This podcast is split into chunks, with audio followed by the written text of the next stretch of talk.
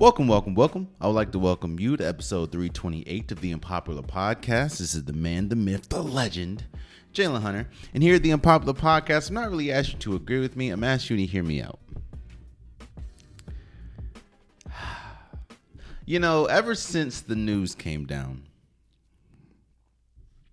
that Dan Snyder is finally selling the Washington Commanders or has a deal in principle to sell the Washington Commanders, I've just been on cloud nine. I've just been, I've been there's been a glee about me, you know. So I'm going to try my hardest. I promise you. I'm going to try my hardest to be as unbiased as I can. For people that know me, people that's listened to the podcast, you want you know that I'm from Maryland. I'm I'm from PG County. Uh, I, I I'm from the DMV. I I grew up watching the Washington. At back then, it was the Redskins, and then it was the football team, and now it's the Commanders. So I have sweat equity. I even worked for them. I have sweat equity in Washington. And how can you tell how a tenure went or is going? There's evidence everywhere. Again, I, I am trying to tell you I'm going to be as I'm going to try to be as unbiased as possible, but hey, I doubt that's going to happen. At least this section.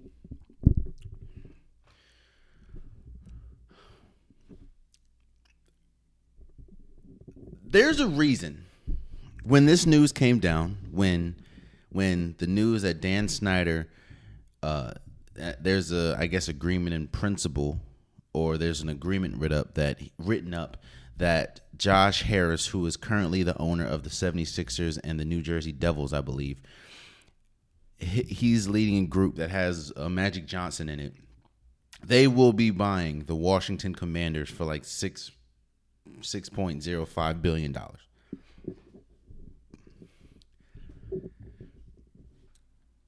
I asked, how can you tell how a tenured is going for somebody or how how the tenured went? And you can always tell by the reaction that you get when you leave or history can tell you how things are going. There's a reason why. And, and, and, what I'm going to do is I'm going to stick strictly to football. Because trust me, if I wanted to go personal, we can talk about things that were off the field or or outside of the, the walls of the Washington organization. When talking about why Dan Snyder was widely considered one of, if not the worst owner in football. So I'm I'm not even gonna I'm not gonna broach on the political stuff. I'm not gonna broach on the personal things. What I'm going to do is talk about everything that happened and transpired while Dan Snyder was the owner, and why multiple people, not multiple people, why droves and, and droves of people are relieved today that Dan Snyder will essentially be out as the owner of the Washington Commanders. Again, you can always tell how something's going by how it's been compared to how it is now and how the re- reception is when you leave.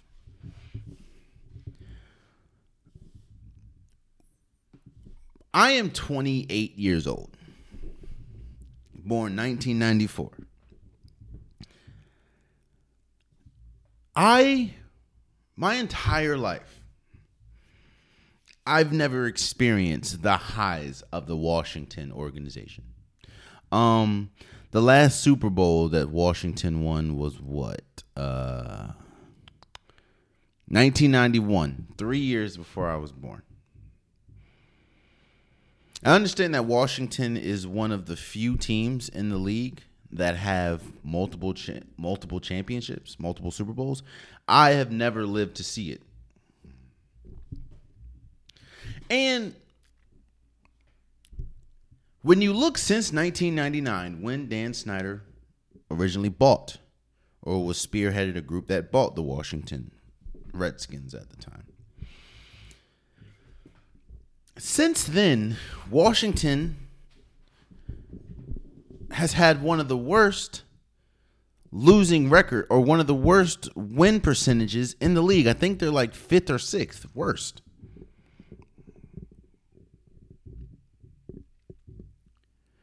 Now you're saying how does the owner affect that? Why is it not the coaches? Why is it not the GMs? Why is it not the players? Which of course it is. But Dan Snyder there's been so much. There's a reason why a lot of people say that there's a cloud over. There was a dark cloud for since 1999. There was a dark cloud over the Washington organization. Yes, we've had Joe Gibbs, who's a good coach. Yes, we've had players like Sean Taylor, rest in peace, Clinton Portis, Santana Moss, Pierre Garcon, we had about 10 minutes of Robert Griffin III, Kirk Cousins, uh, Mark Brunell, Rex Grossman, Jason Campbell. We've had a lot of play. We've had a uh, Alex Smith, Colt McCoy, Mark Sanchez for a couple games, Kyle Allen, We've had Washington has never been viable in my enti- in my entire life. Yes, we've had what we won. We we the last time we went made an appearance in the playoffs, which of course was Taylor Heinicke, was in 2020. But since like since 19 since I was born, Washington has been to the playoffs one, two, three, four, five, six times. 1999, 2005, 2007, 2012, 2015, 2020.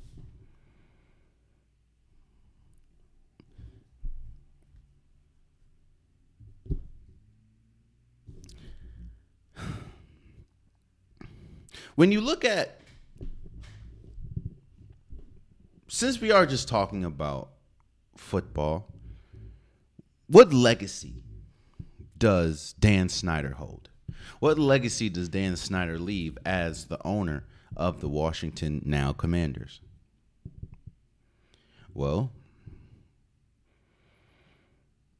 Washington was once a a storied franchise, once a franchise that was constantly competing for championships and constantly competing for Super Bowls. I mean, they won 3 of them. They they they were always one of those teams that were in the running to win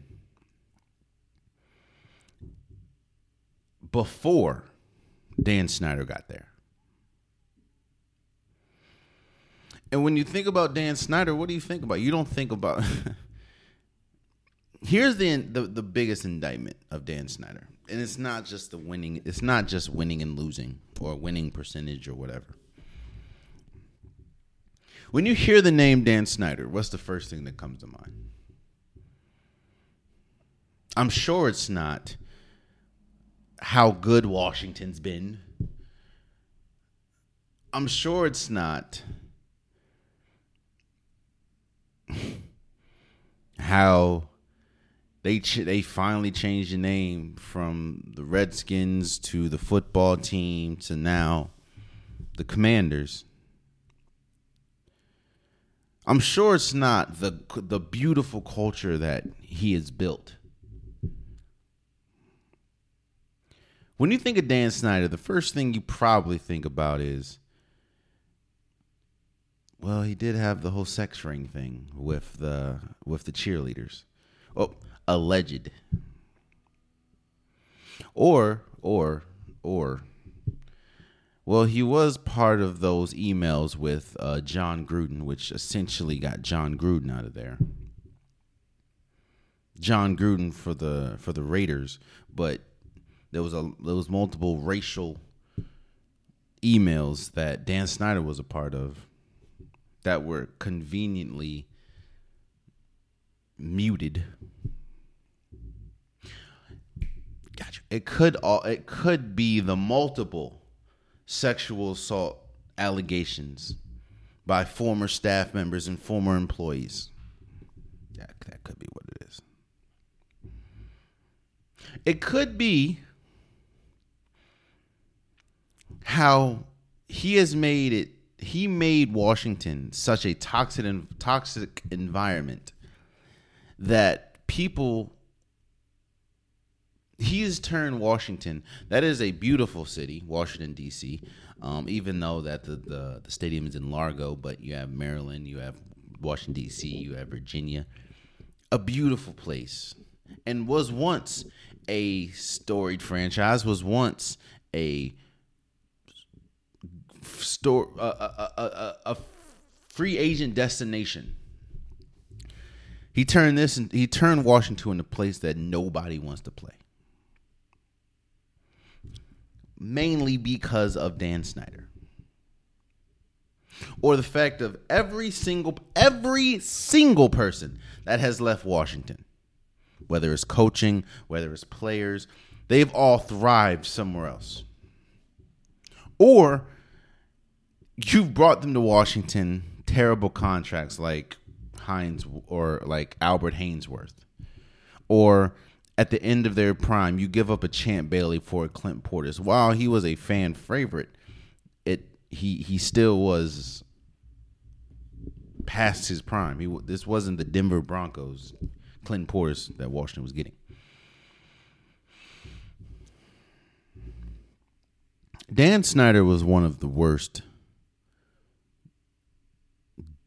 owners in sports history. Because you can't name one thing, one thing, one thing that he has done that has been a positive. Or if he has done something positive, it hasn't it, it's it's it's come too late. Like do you know how many times people have complained about the Washington Redskins name? And once people like FedEx, who is of course the sponsor of the stadium, once they said, you know, we'll pull out if you don't change the name. All right, we gotta pull out now. It's Now affecting our dollars. Now I'm not gonna put that all on Dan Snyder because, you know, there's still racial names out there that have yet to be changed. But again, you can't name me one positive thing that Dan Snyder has done for the team. One. That is how you know he hasn't had the best tenured. What has he done positive for the Washington Commanders?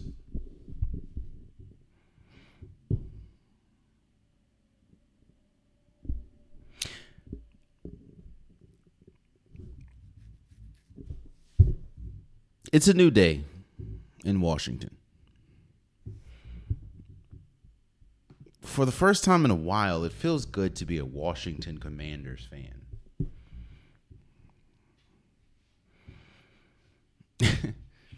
and if you if you frequent social media, if you see Twitter and you or you know anybody that's a Washington fan, ask them how they feel today.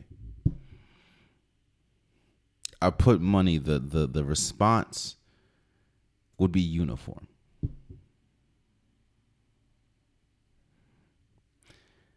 I don't know much about Joe Harris. I don't know much. I mean, I know Magic. Shouts out to Magic Johnson. Of course, I know Magic Johnson is, and, and he now owns or part owner of three of the four major sports, uh, U.S. sport leagues. So shouts out to him. So I don't know what Joe Harris is going to do. I don't know what Magic Johnson is going to do. I don't know if they're going to change the fortune. In fact, I'm almost a thousand percent sure they're going to change the fortune because they can't, even if they don't succeed, they can't make the organization any more worse than Dan Snyder has.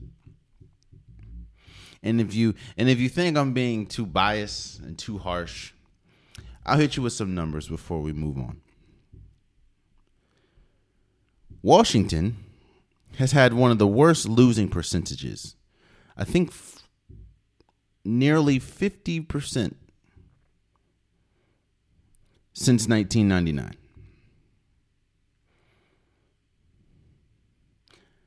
Before 1999, Washington made 1, 2, 3, 4, 5, 6, 7, 8, 9, 10, 11, 12, 13, 14, 15, 16, 17, 18, 19 playoff appearances before 1999. After 1999, 1, 2, 3, 5.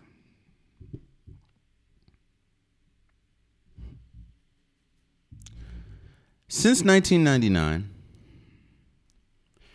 Washington has had the second most coaches, I mean, no, second most quarterbacks start for their team, only behind the Cleveland Browns. Since 1999,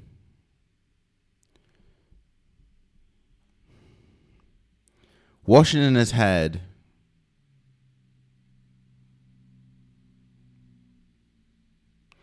the third most coaches only behind, of course, the Cleveland Browns. And hmm. actually, I'm sorry, the second most, only behind the Cleveland Browns.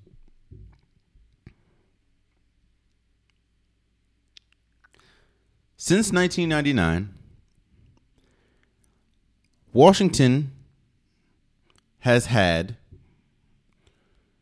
one of the lowest attendance rates and has been deemed voted.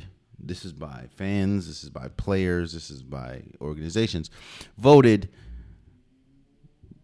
the worst organization in the NFL since 1999 and you probably ask yourself why do I keep saying since 1999 well that is when Dan Snyder bought the team. That is when Dan Snyder bought the team. Mm. I'm not saying that because we have a new owner or because Washington has a new owner, they are going to be Super Bowl champions or they're going to be now powerhouse or be powerhouses again in the NFC. What I'm saying is this spells hope. This it feels like a new light, a new like you ever take off a, a weight vest and and how light you feel? That's what it feels like being a Washington fan now. Especially with Dan Snyder essentially being out. I'm happy. If you if if you want to get a biased opinion from me, Dan Snyder did absolutely nothing positive for Washington. And if it wasn't for 13 minutes of RG3, a couple years with Joe Gibbs, Kirk Cousins and Mark Brunell, they would have nothing. Nothing. Oh, and they keep on which is which is nasty. They keep on writing the death of Sean Taylor and doing it very distastefully, might I add. It feels good to be a Washington fan right now, and it's funny because I haven't said that in a while. I've said that, but I haven't said it and meant it in a while. It is. It feels good to be a Washington Commanders fan. And good riddance to Dan Snyder. So, one of the biggest reasons also that I said that I'm just excited today and I'm excited about this time is NBA playoff basketball. Again, we know if you know me, you know I love the playoffs. You know I love NBA. NBA is my basketball is my favorite sport. So we are here.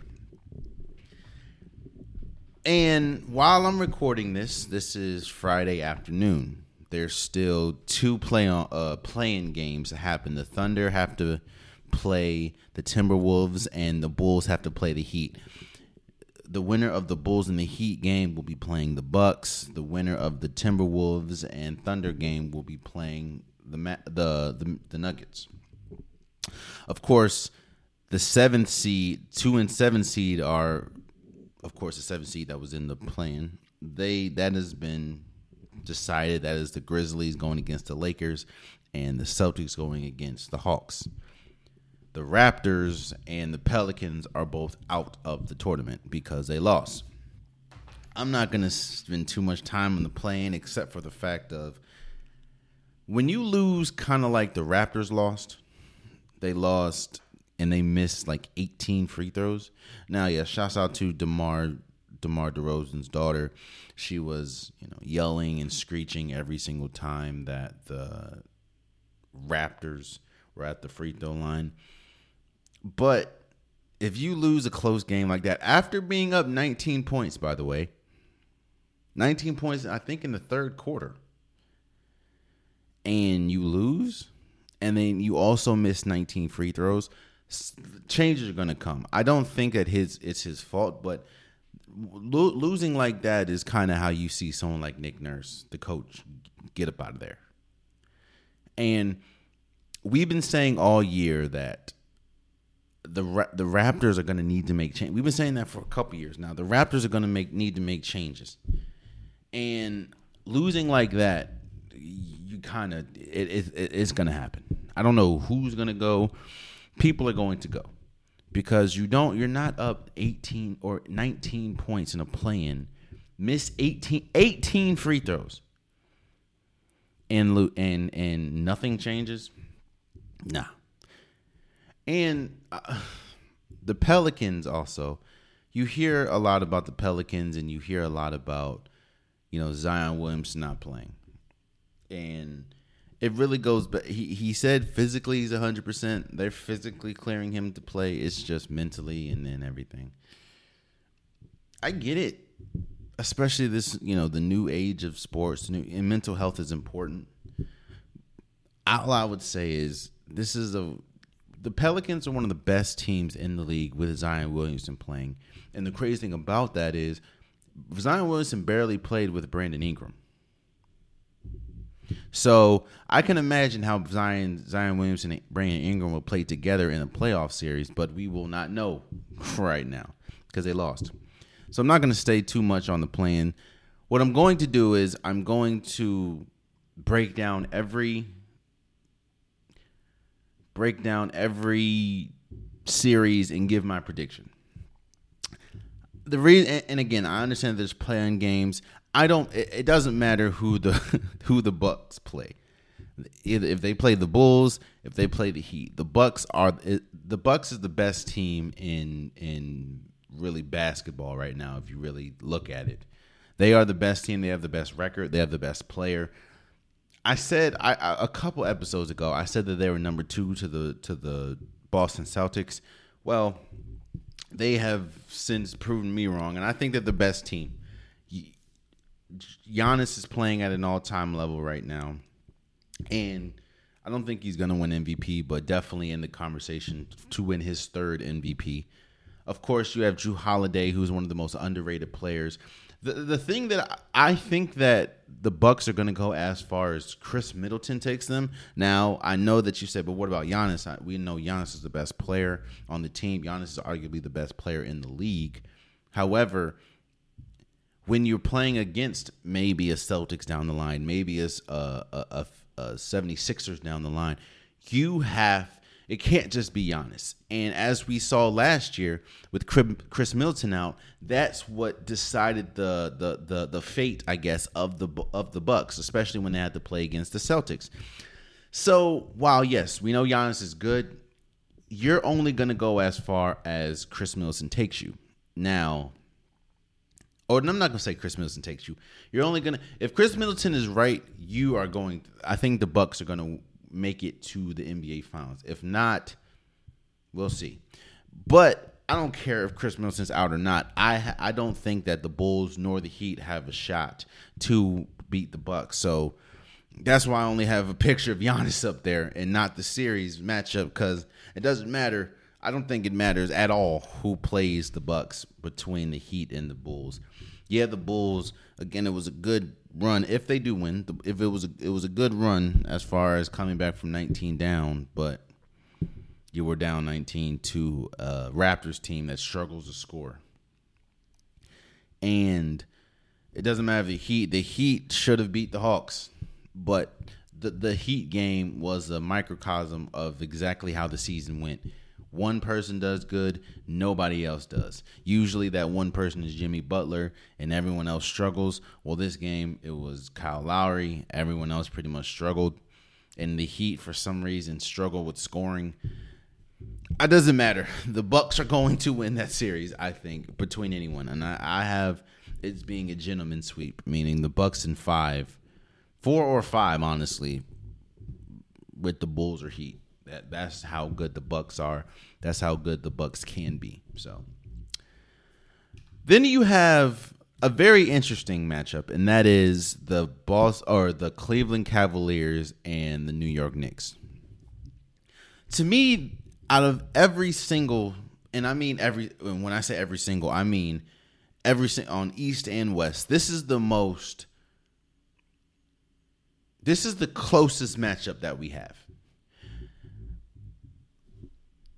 Both these teams have kind of been a surprise this entire year. Yes, we knew, and yes, we thought the Cleveland Cavaliers were going to be good, but we didn't under we didn't know how good they can be with Donovan Mitchell. I didn't think they were good enough to be a four seed in the East. I thought they were good enough to make the playoffs, but I also didn't think that when your backcourt is being led by Donovan Mitchell and Darius Garland, I didn't think that the team a team like that could be as good defensively as they are. While no, Donovan Mitchell and Darius Garland are not good defensively. They're actually one of the worst defensive backcourts. As a team, Cleveland has one of the best, if not the best, defense. That's behind Evan Mobley. That's behind, uh, you know, the, the, the bigs at that Jarrett Jarrett Allen. So it it was shocking to me that that the Cleveland Cavaliers were that good, and the same can be said for the the Knicks. You, I know it's you can't be a Dallas fan and look at Jalen Brunson and think to yourself like, what if? Jalen Brunson has completely turned this Knicks team around, and don't get me wrong, the Knicks team was good, especially with Julius Randle, especially with RJ Barrett, especially with Immanuel Quickley, who I think is going to win six man of the year. But you know what the Knicks are fighting? The Knicks are fighting history. The Knicks are fighting history and perception. We talked about that last episode. History and perception. And what do I mean by that? Everyone, the Knicks, you can have a good season, have a good regular season. We've seen this several times but usually once it once it gets down to the, the the playoffs, you see the real Knicks and and they have some embarrassing playoff losses like the the Atlanta Hawks. But then they have playoff losses that you like, hey, I understand. But one thing that we do know is the Knicks have been for a while now just a regular season team. So the question is, can they get over the hump. And can the Cavaliers can the Cavaliers win? I think this would be their first their first series win without LeBron James if they win this. I believe that. I could be wrong, but I think if the Cleveland Cavaliers win this series, this will be their first series win without LeBron James the keys to this match, the keys to this matchup, in my opinion, is the backcourt for the the Cleveland Cavaliers, and who is going to be the consistent scorer outside of Jalen Brunson and Julius Randle for the Knicks we know how good Donovan Mitchell is. I think he just finished the regular season with like four or five straight 40 point games. We know how good Donovan Mitchell is, and we know how good Darius Garland can be. I think he has a Darius Garland has a 50 point game this year, I believe, or last year. It's just are that is that going to be able to translate to the playoffs?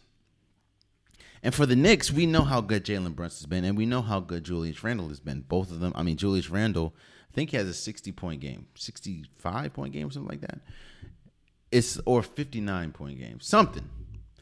It's just uh, it, RJ Barrett has struggled majority of this year. Immanuel Quickley has been good, but of course the playoffs are different from the the the regular season, as we clearly know. I think that this is probably going to be the most even matchup, honestly, in the entire playoffs. Now I don't think there's going to be drastic blowouts or anything, but this one is the hardest one to pick for me, and I'm gonna go with Knicks in seven. I just think the defense that the Cleveland Cavaliers hold, or the defense that the Cleveland Cavaliers play, doesn't stop the Knicks at their best positions outside of Julius Randle. But Julius Randle's ability to step out and, and, and, and hit a three and hit a jump shot definitely bodes well because you're not scoring anything in the paint when we talk about the Cleveland Cavaliers. And I think that the matchup between Evan Mobley and Julius Randle is going to be the key to this to this entire playoff series.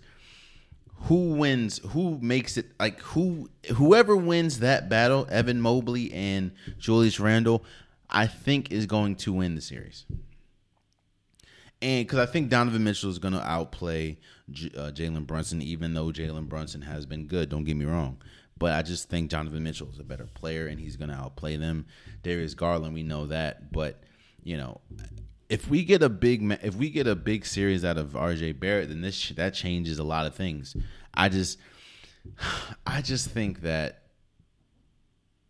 I think that the Knicks are playing have played so well this year, and I think that the Knicks with the infusion of Jalen Brunson is bigger than than we really can quantify as far as how important his energy is and his scoring and just how important he is to this Knicks team. And I think he is going to propel them past the Cleveland Cavaliers.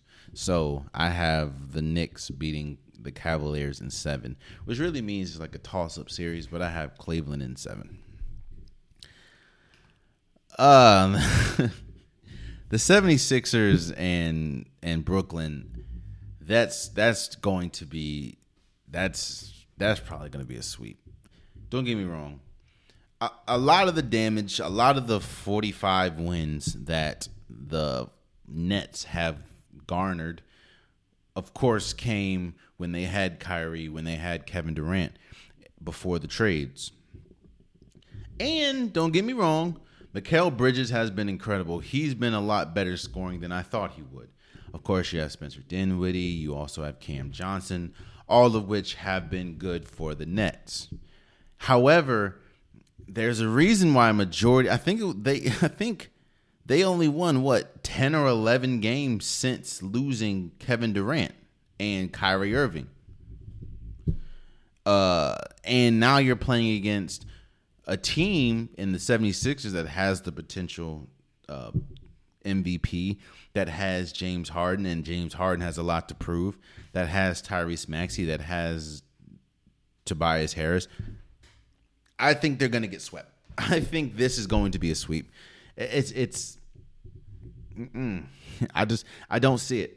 I don't see any way, shape, or form the Nets can pull this off. And that's the thing. Even if, even I think this is again the the Nets are resting on what the hell Kyrie Irving and KD did for them. They're not winning the series. I I've, I would be shocked if they won a game. To be honest, don't get me wrong. Mikal Bridges is great. Cam Thompson is great. They or they're, they're really good scores, and Mikal Bridges is a really really good two way player. Uh, by far Brooklyn's best player. But there's no, I don't I don't see any way shape or form that the 76ers lose this series. I have 76ers in 4.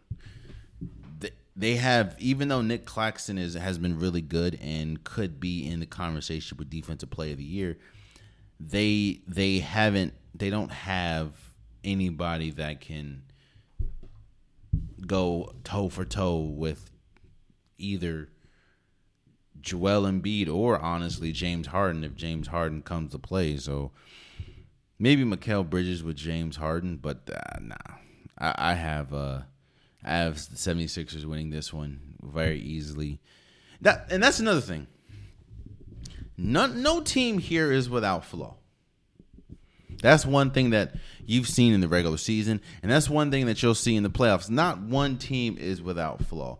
The biggest flaw that the 76ers have it or has is their bench. Their bench is one of the least scoring benches in the league. And the 76ers play a player that is an, a, a legit self-check, self-check. And he and that is of course PJ Tucker. PJ Tucker is good defensively, but he will give you absolutely nothing on the offense side of the ball. So they're pretty much playing 4 on 5 when they're talking when they're playing offense. Once Joel Embiid goes to the bench, it's gonna they they struggle mightily because he is so much of their offense. The problem is the Nets have absolutely no counter to that. Like the Nets, they, they don't have a big that can just come in and wreak havoc. Outside of Mikal Bridges, they don't really have, but we don't know how consistent Mikal Bridges can be scoring the ball, especially in the playoffs. The, the, again, every team has a flaw. It's just, you know, I, I just don't see it with the 76ers. I, I don't, as far as this series, I don't see the Nets capitalizing on those flaws. So I have 76ers winning this series in four. One thing that you all that we also know about basketball is basketball is a game of matchups. And some matchups are better than the others. We'll talk about that a lot more on the Western side, Western Conference side, but basketball is about matchups. And that's one of the biggest reasons why I think the Heat missed a golden opportunity is because if they would have beat the Hawks, they would have been they would have went up against the Celtics. And I think that the Celtics and the Heat match up better with each other than the Celtics and the Hawks. I don't a lot of a lot of the Celtics success, of course, is behind Jayson Tatum and Jaylen Brown, but in the playoffs, I think it's going to be the others. Like, how does Malcolm Brogdon fare? How does Grant Williams fare? How does Robert Williams fare? Because Robert Williams, they pretty much had him on bubble wrap this entire year. The Hawk. This is a terrible matchup for the Hawks. Terrible matchup from every position. Trae Young, he's a great player, but he's he's smaller side. You throw the former defensive player of the year on him and Marcus Smart. It's just I don't see the Hawks. Maybe the Hawks can win a game, maybe two. I just don't see the Hawks being able to capitalize on the Celtics because with the Celtics, so the the the weakness for the Celtics is they are the definition of live by the three, die by the three. They if they're hitting their threes, they're damn near unstoppable. If they're missing their threes or you're effectively slowing down a Jayson Tatum or a Jaylen Brown, they're going you you have a good shot of winning because that means then you know Malcolm Brogdon has to score more, or or Al Horford has to score more, or Marcus Smart is taking bad shots.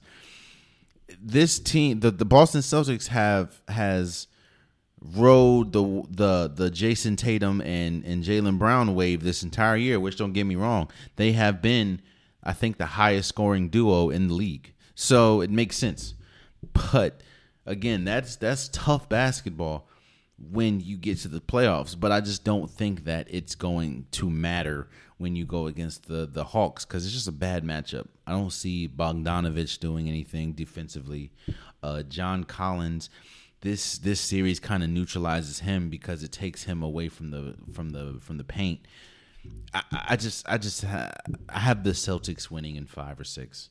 I just it's a t- now if there was the Heat I think it could be a six, seven game series because of defensively how the Heat matches up with the Celtics and how, you know, the, the physicality that the Heat play does not, or bodes well for the Heat and not as well for the Celtics. However, they're playing the Hawks, and the Hawks have had turmoil all year. And they don't really. I don't. The Hawks don't have doesn't have anyone that can slow down Jayson Tatum or Jaylen Brown, in that matter. So I have the Celtics in maybe five or six. The same thing I said for the Bucks is the same thing I can kind of say for the Nuggets.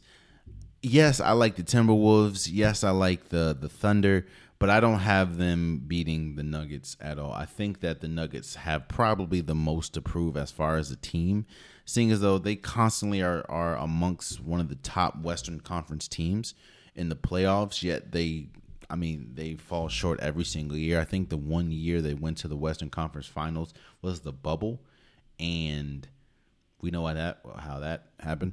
Um, oh, wasn't the it wasn't yeah they was and yeah, uh,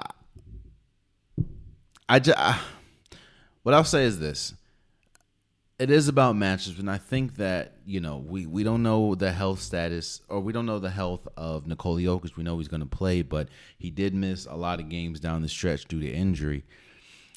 And again, I'm I'm I'm recording this before the game, so if they go up against a Timberwolves, I think that's harder of a matchup when you have Karl-Anthony Towns and you have Rudy Gobert I think that would be a tougher matchup for the Nuggets because of their size, and they can throw players at, um, they can throw players at Nikola Jokic, and for the for the Dim or for the Thunder, the the Nuggets don't play that good defensively, and they don't have anybody, in my opinion, that can really slow down Shai Gilgeous. I know they're probably going to put Morris on on him, but yeah, no.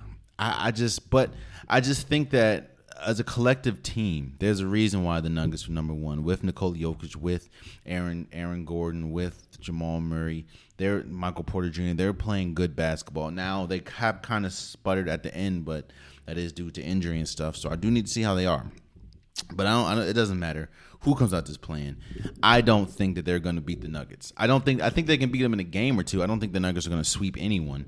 But I do think that whether it's the Thunder, whether it's the Timberwolves, the Nuggets are going to win because they have the best player in the series, and there's a reason why they're number one in the in the standings. So, or number one in the West in the standings. So it doesn't matter who comes out to play. I do think that it'll be more interesting if the Timberwolves come out because of the matchups with Karl-Anthony Towns and Rudy Gobert and Kyle Anderson with uh the bit with Nikola Jokic, but we'll have to see. Oh boy. One of the biggest reasons why I went so hard last episode with the Clippers is this this matchup right here. I'm not saying duck anybody or or I'm not saying that you should run from anybody or you should you know duck anybody but what I'm saying is you should be smart and strategic about your run to the finals. The run to the finals is more look every single team there's not been a team that has won the finals that hasn't caught breaks. That's just that's just sports in general. There's not a team that's won a Super Bowl, that's won a Stanley Cup, that's won a, a, a national championship, that's won an NBA Finals without breaks. You have a golden opportunity in front of you if you're the Clippers to lose the last game so you don't have to see the fully powered Phoenix Suns round one, especially when your second best player is out in Paul George. You didn't take the golden opportunity. You won the game. Now you're seeing the Suns. I think that this is a terrible matchup for the Clippers because of their health status. If Paul George was playing, it would be different, and I, I may possibly pick differently. But look at the matchups, man. R- Russell Westbrook against Chris Paul. Nobody against Devin Booker that would have been Paul George. Kevin Durant against Kawhi Leonard. Zubac against look, it's just it's just not a good matchup, especially when you see how good they are or how how much how how good of a scoring team the Suns are with Kevin Durant on the floor. Again, they have not lost with Kevin Durant in the lineup. Now there are some things uh, you do see the opponents that they played and, and the actual players that they played. There are some things that kind of give me concern for the Suns, like their bench scoring or their scoring outside of Devin Booker and Kevin Durant. But the Clippers, in my opinion, have absolutely no answer for them. The Clippers dr- drastically st- struggle with trying to find shots outside of Kawhi Leonard. Russell Westbrook is not a shooter. T- Terrence Mann really isn't a shooter. They don't really have a shooter outside of Norman Powell. And you cannot bank your playoff series on the offense of Norman Powell because Norman Powell has struggled mightily this entire year. Like now, I understand it could be the consi- the the lack of consistency in his in his minutes and his role in the team. And I understand that you also got Eric Gordon, but to me, it, it, it, I don't think that they have enough because of the law, the injury of Paul George.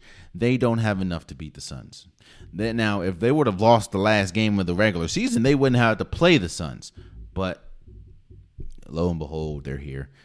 I I, I think that the Suns are when they're when they're firing all cylinders.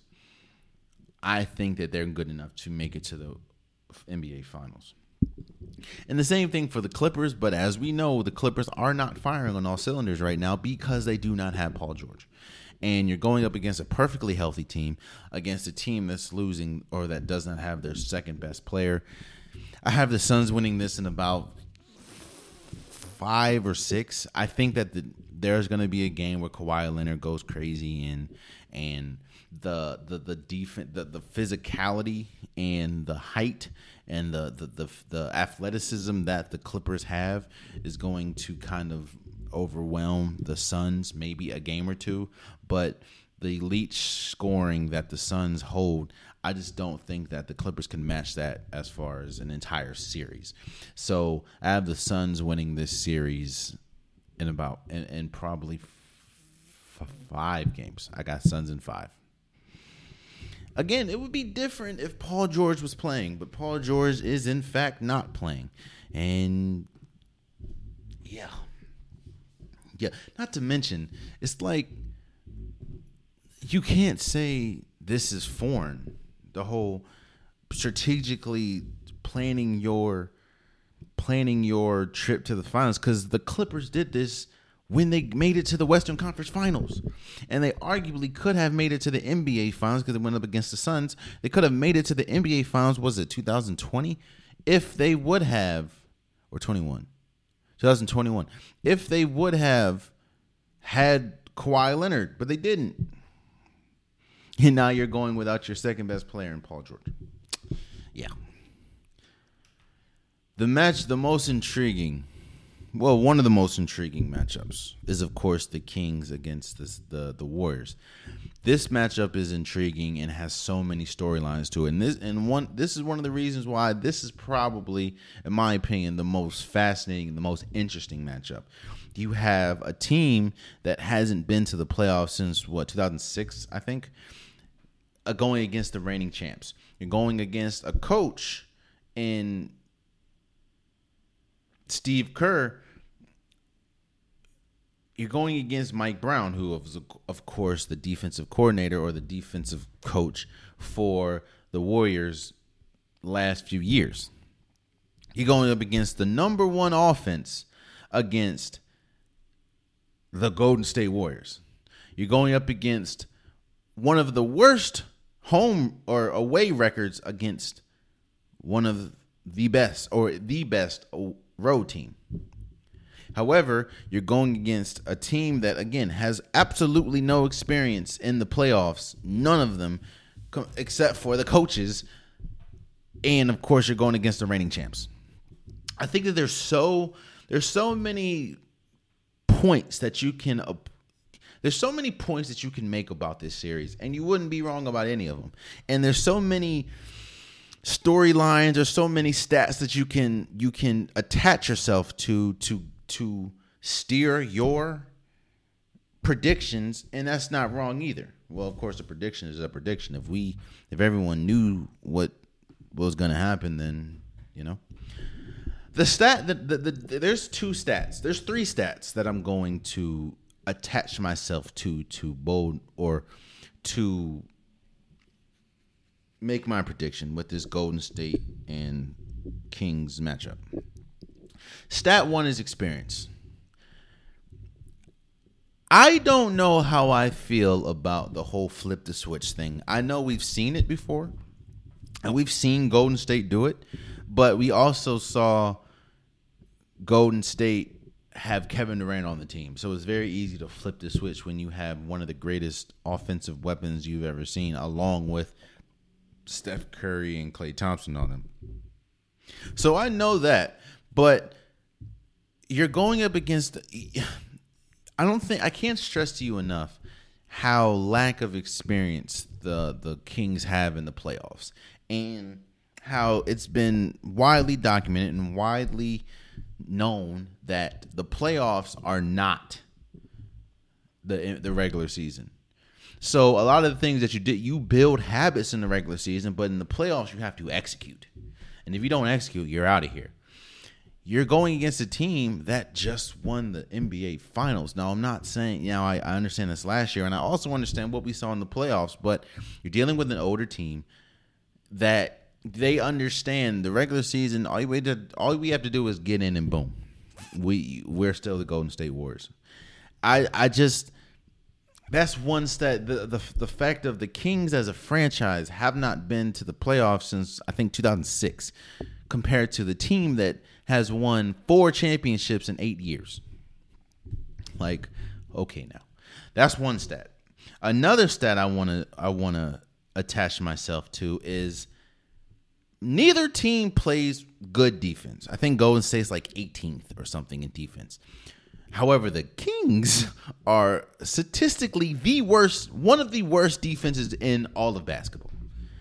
While yes, they are statistically the best offense, they are one of the worst defenses. And as we know, when you're going up against a team with experience and with a t- uh, uh going to going up against a team that has Steph Curry, that has shooters, and that has droves of shooters, and that has players that can combat your best position, like De'Aaron Fox. You can throw a, a, Steph Curry. You can throw a Gary Payton. You can throw a Klay Thompson. Uh, Domantas Sabonis. You can throw Draymond Green. You can throw Kevon Looney. You can throw Andrew Wick. You can throw these players at them. It's like that's going to be tough for for a team, especially a team that on the other side of the ball doesn't play that doesn't play defense at all. Now, yes, Golden State plays middle of the pack eh, or below middle of the pack defense at 18th, but still. That's that's tough, especially when you're going up against the lethal shooters that Golden State has. But on the on the on the but on the I will shoot the King some bail. And the third stat that I want to look at is, of course, the waste, the the road game stats. How Golden State is one of the worst. They've only won like 11 games on the road, and I think they've only won two games on the road against a team above 500. And you're playing against a, a game, or you're playing against a team in the Sacramento Kings that have one of the best road records in the league that is what I was talking about flipping the switch. It I, I, it's it's hard when it's just like, all right, bro, you've only won. You're like 11 and 30 something on the road. That's 11 and 31 or 11 and 30. That is a tough stat to overlook. Like, come on now. Like, how does how is that even possible? Especially when you have one of the best road records or home records in the league. It's it's it's it's baffling, and you're going up against a team. It, I think the the second game is the most important game.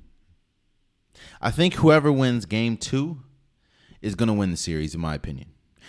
Uh, when you, I think this the Kings hear a lot of this. You know, the Kings hear a lot of, "Hey, Golden State's this, Golden State's that."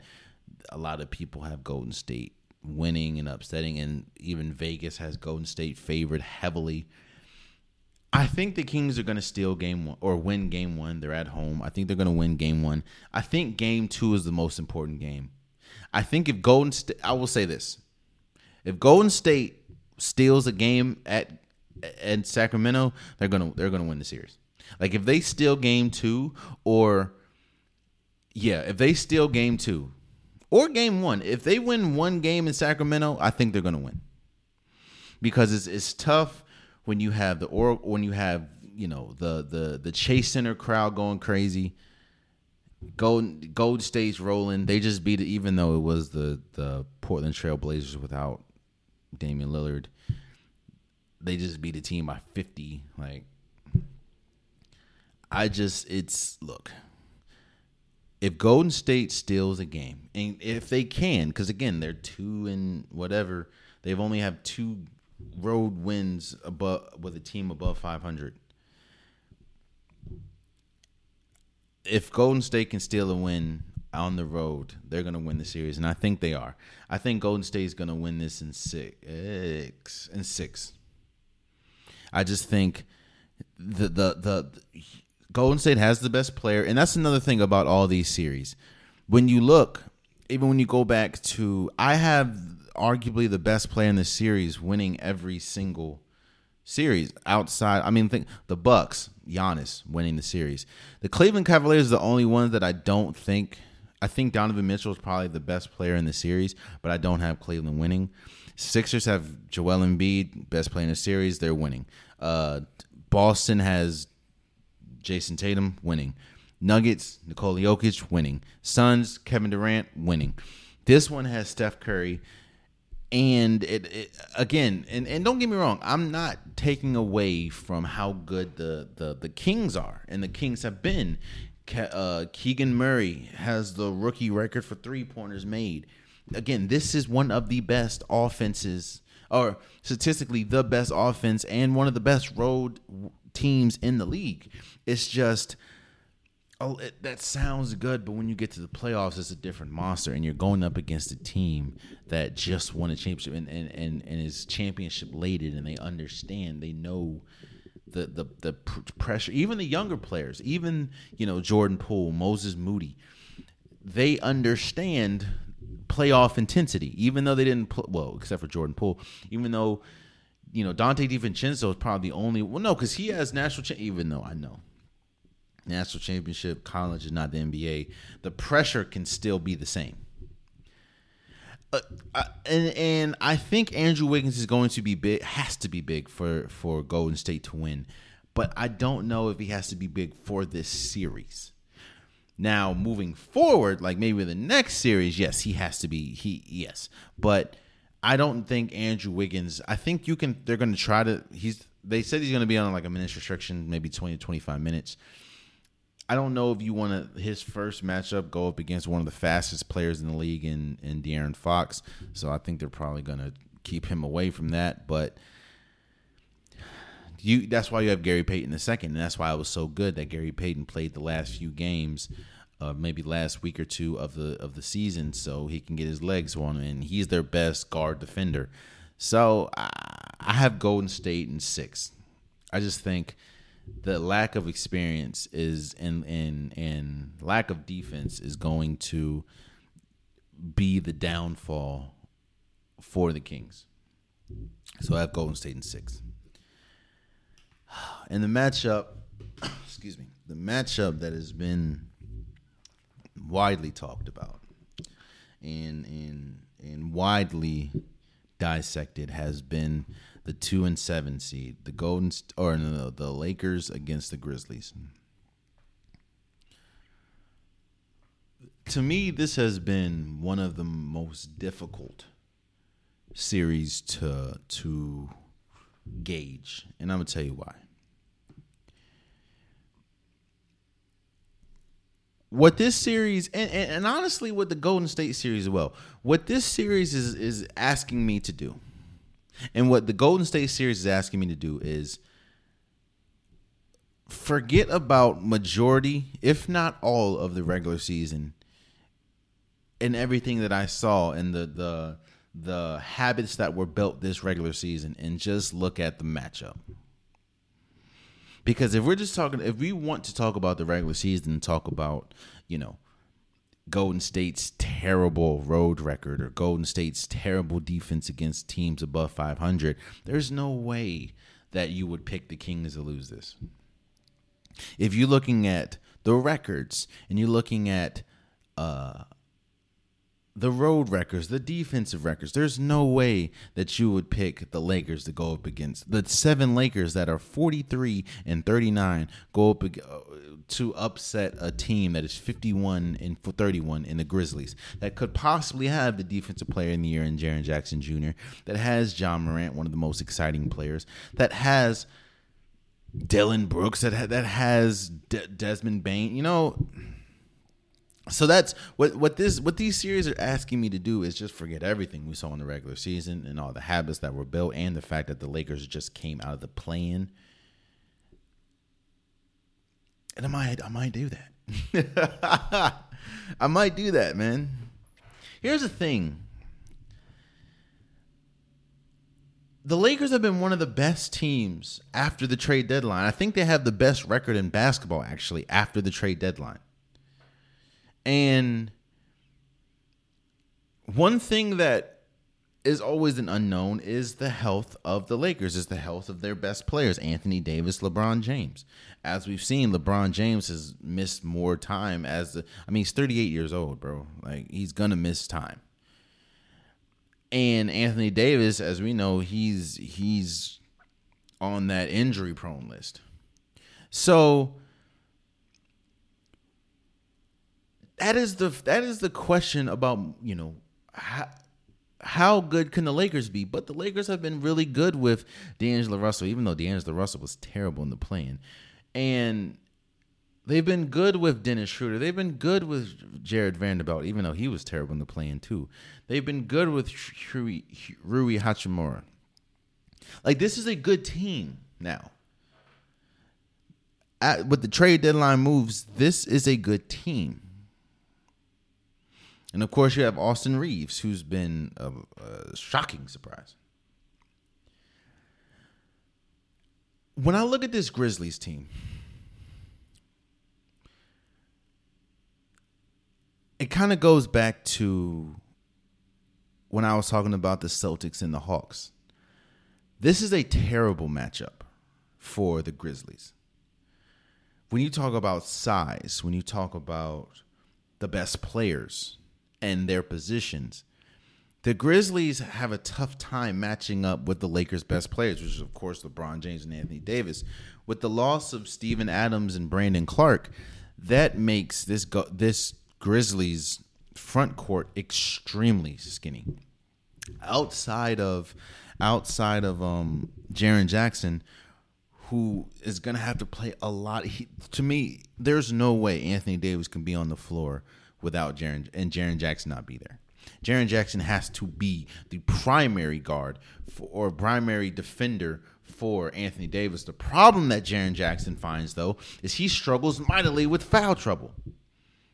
Now a lot of that is because he has not had to play a lot of minutes. So when he does, you know, this entire season, but when, now that he's probably going to have to with Anthony Davis, he and he has some bad fouls. I just, it's we know how good Anthony Davis can be. We know, in my opinion, at his best, Anthony Davis has the talent to be a top five player in this league.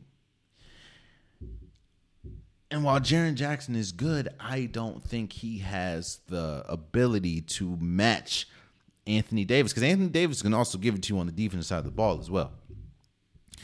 And there's nobody. There is nobody on the Grizzlies that can defend LeBron James. Yes, you can throw Dillon Brooks at him. You can throw Desmond Bane, but when LeBron James wants to is in attack mode, it's pretty much a wrap. The Grizzlies, so there are avenues in which the Grizzlies can win. I think that Ja Morant has to be the best player in the series. I think you know the the, the offensive the when when the Grizzlies play the Golden State Warriors, they are the greatest three point shooting team of all time. Go look it up. When the Grizzlies play the Golden State Warriors, they are the greatest three point shooting team of all time. Every single person on that team learns how to shoot like Steph Curry when they play Golden State. They're going to have to have that three point shooting when they play against the Lakers because the Lakers aren't the best defensive team at all outside of LeBron James and Anthony Davis. Well, outside of Anthony Davis, really. They're gonna need they're gonna need to draw from a well that they haven't been able to. The Grizzlies they they have to draw from a well that they haven't drawn from this entire season, and that's one of the biggest reasons why I don't know if they're gonna win the series. They have to be one of the best offensive teams, which they're not, or they're going to have to collectively find a way to slow down LeBron James and Anthony Davis, which I don't see them doing.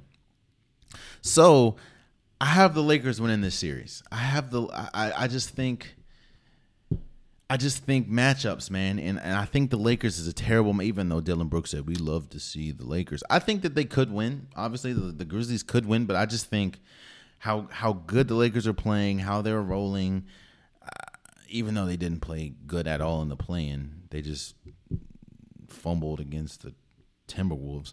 Um, or they just the Timberwolves fumbled. I just think the Lakers is a better is a tough, tough matchup for the Grizzlies. And I have the Lakers winning in six. I have the Lakers winning in six. I just I just think being led by LeBron James and Anthony Davis the Grizzlies, it's is nah, it's it's tough, especially how good the Lakers are playing going into the playoffs. So those are my predictions, man. Uh, I'm I'm not. I'll, I'll, do this once we get to the second round. I'll do the second round, but those are my predictions. Those that let me know your predictions. Uh, let me know who you think's gonna win. Again, I'm shooting this Friday afternoon, so I don't know the results of the play-in right now, uh, or the the final games of the play-in. But even whoever makes the eighth seed on both sides. I don't think they're beating the Nuggets nor the the Bucks, but it is what it is. Let me know how you. Let me know what you think, and let me know who you have winning the championship. You know, talk about it. There you have it. That's been today's episode of the Unpopular Podcast. I truly appreciate you guys. If you want a popular podcast shirt, hoodie, sweater, long sleeve joggers, the link is in the description below. I have multiple different colors, multiple different designs, multiple different types of shirts, types of hoodies, types of uh, jackets, types of of sweaters. Get your unpopular podcast merch today. It's getting hot, so go get your t-shirts. Um, also, please subscribe to if you're listening. Please subscribe to if you're watching. It definitely means a lot to me.